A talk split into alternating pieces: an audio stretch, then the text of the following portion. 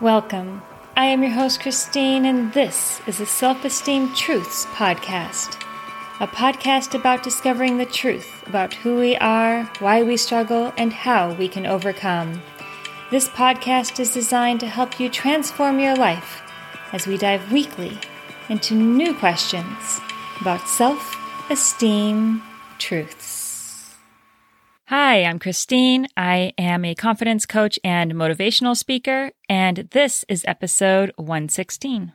Today, we're going to talk about something that we have talked about before, but like I so often like to do, we're going to talk about it in a little bit different way because so often when we can address something in different ways and show them in different lights, it can help you really to absorb it, take it in, and maybe see it in a way that you weren't able to see it before. We're going to talk about our emotions, what they are, what they aren't, and what we're supposed to do about them.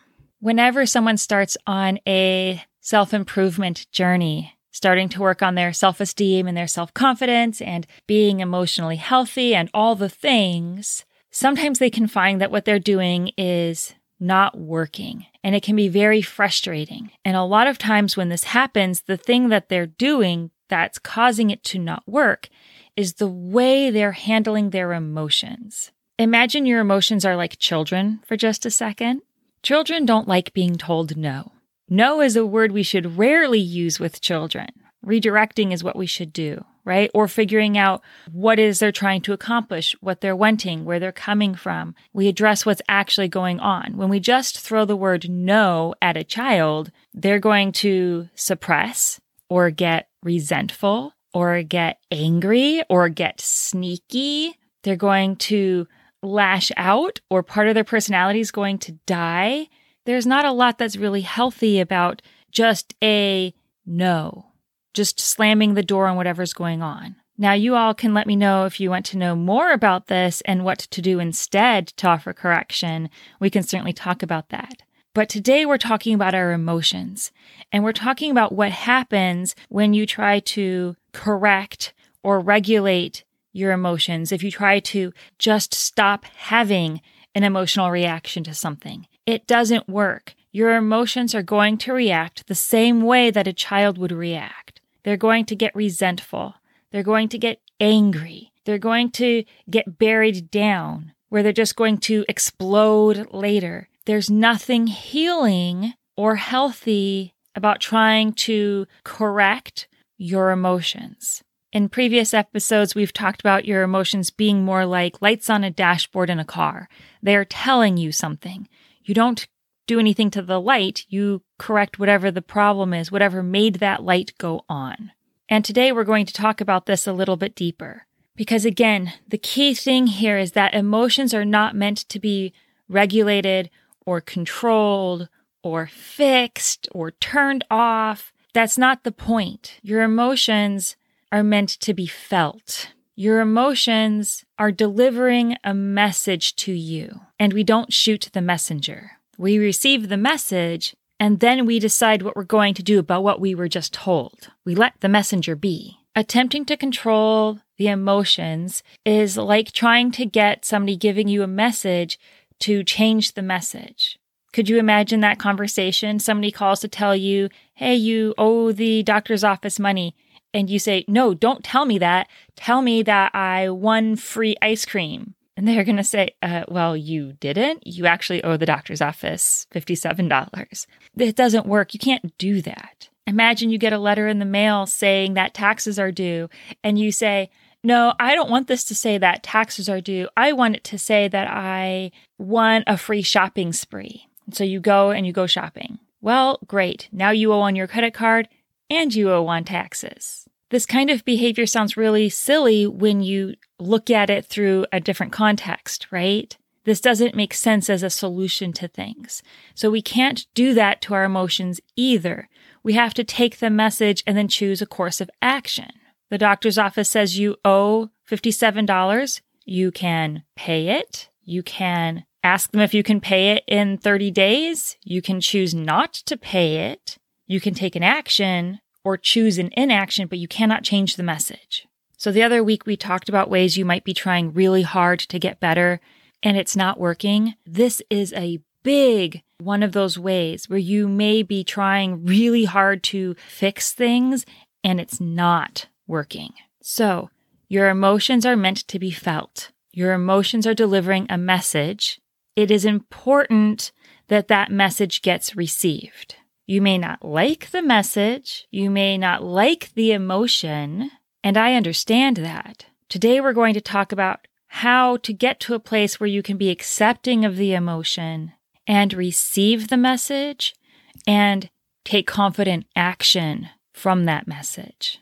So, the first thing here that I want to shine some light on is that your emotions aren't good or bad. A lot of times we talk about them that way. It kind of simplifies things. Our good emotions are love and acceptance and peace, and our bad emotions are anger, frustration, jealousy. The emotions themselves are not necessarily good or bad, they are delivering a message. Where we get into quote unquote bad emotions is when we allow ourselves to stay stuck in the emotion and not take action. So, again, let's put this in a real world setting. You are the ruler of a castle, and a messenger comes to you and says, There's an enemy at our gates. What do we do? You're being attacked. And instead of getting the troops together and sending them to defend the wall and calling all the women and children to hide within the castle, you just sit there and go, What's happening? And the messenger says, We're being attacked.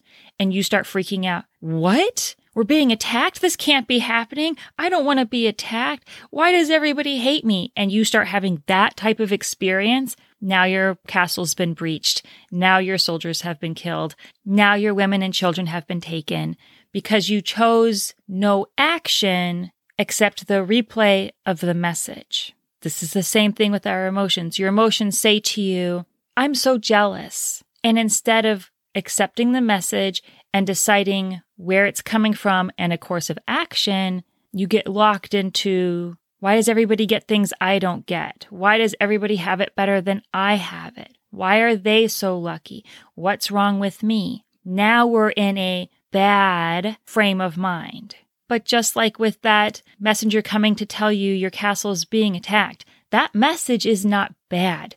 That's actually a good message because you need to be able to do something about it. So let's look at some emotional experiences you might be having that you might consider bad emotions you're trying to regulate or control or shut down and what you could actually do instead. Imagine you feel anxious. So the question is, what is the message? Well, the message might be you're thinking way too much on what could go wrong. Okay, so there's where you can take action. Let's change what you're thinking about and start thinking about maybe what could go right. We change the thinking. We leave the emotion alone. It will adjust when there's new information to give a new message about. You might be feeling unloved. That's the messenger. Now we ask, what is the message telling us? Well, the message is telling you it's been a minute since you've talked to anybody who loves you. What action can you take? Maybe you need to make some phone calls or send some texts to reach out to your people because love is a two way street and they need to hear from you too. And you open that channel of communication so that they can remind you how much they love you and how much you mean to them. And if you're sitting here hearing this and saying, well, I don't have people like that, then maybe that's the message. It's time for you to start reaching out and making friends and connections. The messenger saying you're feeling unloved is not bad. Back to that castle, it's letting you know you're being attacked. And now you get to take the action of figuring out where is that coming from? An old belief, a past experience, the people you're currently surrounding yourself with, and then you get to do something with it. But if you just attack the messenger, you're not doing anything about where you're being hurt. Again, this only becomes bad when you choose to sit there with the messenger, having them tell you the same message over and over and over again, allowing the destruction to happen around you. We take action. We don't attack the messenger. Again, let's put this back in our castle scenario. The messenger comes in Your castle's under attack. The enemy's at the gate. And you go, No, it's not. You don't get to say that in here. We don't like that kind of talk. You better say something different. And the messenger's like, uh, don't know what else to tell you. There's an enemy at your gate. Don't exactly know what you want from me. So either they're arguing with you. Yes, ruler, there is. Please look out your window. There is absolutely an enemy at the gate. Or they go, okay, yeah, fine. There's no enemy at the gate, you crazy person. I'm just going to go sit in the bunker and let you deal with the fallout of you deciding not to handle this. Do you see how silly and ineffective it sounds to try to change the message? So if you're finding yourself doing this in your attempt to get to a healthier place, if you're trying to regulate or control or silence the emotions that you're experiencing and the messages that you're receiving, it's not going to be effective. It's going to wear you out, and those messages are going to come back eventually, or the fallout from those messages is going to show up eventually. Everything you are experiencing is telling you something important. And it is important that you let them tell you what they're trying to say. Even our quote unquote good emotions. If you're feeling peaceful, good. What is it trying to tell you? Being home without your partner is peaceful. You need to address the situation with your partner. Working from home instead of going into the office is peaceful. You need to see if you can work from home more often. Hanging out with this friend is peaceful. This is somebody you need to spend more time with, or you need more people like this in your life. We don't just sit in the good emotions either. We figure out why it's a good emotion. What is it telling us? What do we need more of in our life? How do we recreate this experience? I have known people in my life who have gotten a diagnosis of cancer, or even before that, knew they had to take a test and never went back for the results. And they didn't like the message of you might have cancer or you do have cancer. And they tried to run from it. They tried to be in denial of it. These people are no longer alive. We would never call a cancer diagnosis good. And at the same time, knowing that there's cancer means that there's something we can do. There's an action we can take. There's a potential to be healthy and to be cured. You cannot run from your problems, not real world problems like bills and diagnoses and pending divorces. And you cannot run from your emotional problems like feeling anxiety or stress or unlovable. They are simply the messenger. Don't shoot the messenger Look at what the message is so that you can take action. Now, if you don't like the message of anxiety, if you do not like the message of feeling worthless, you take actions and then those messengers don't need to keep coming back. That's how we fix the emotion. We create a world where those emotions don't have to come give us messages. Looking at all of the emotions you've been trying to shut down, is going to be incredibly overwhelming. It can knock you flat on your back. So if this is something you've been doing, where you've been telling all of your emotions, no, I don't want to feel you, I don't want to look at you, I don't want to be there, we're not going to look at them all at once.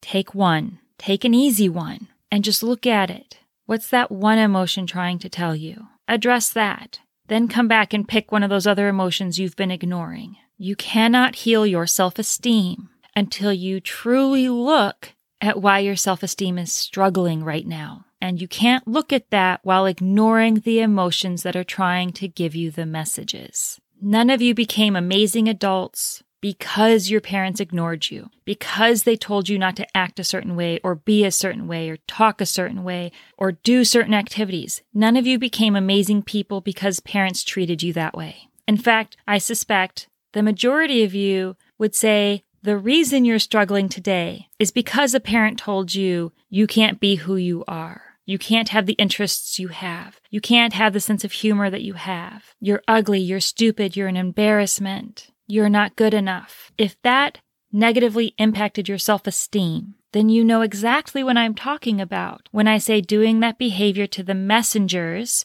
your emotions, are just repeating the trauma of your childhood. You're doing it to yourself now. Your goal this week, however slowly or gently you need to do this, is to start listening to those messengers. Hear what the emotion is trying to tell you. We're not getting caught up in what it's saying. We're asking, what are you trying to tell me? What action am I needing to take here to resolve whatever is going on that's causing this message to be delivered to me? And then take that action. Let the emotion be what it is. The messenger self corrects when there's no longer a need to deliver that message. If this is something that you're struggling with doing on your own, get active in our Facebook group or reach out to me. You are not alone. Thank you for being here this week, and I will talk to you next time. Bye.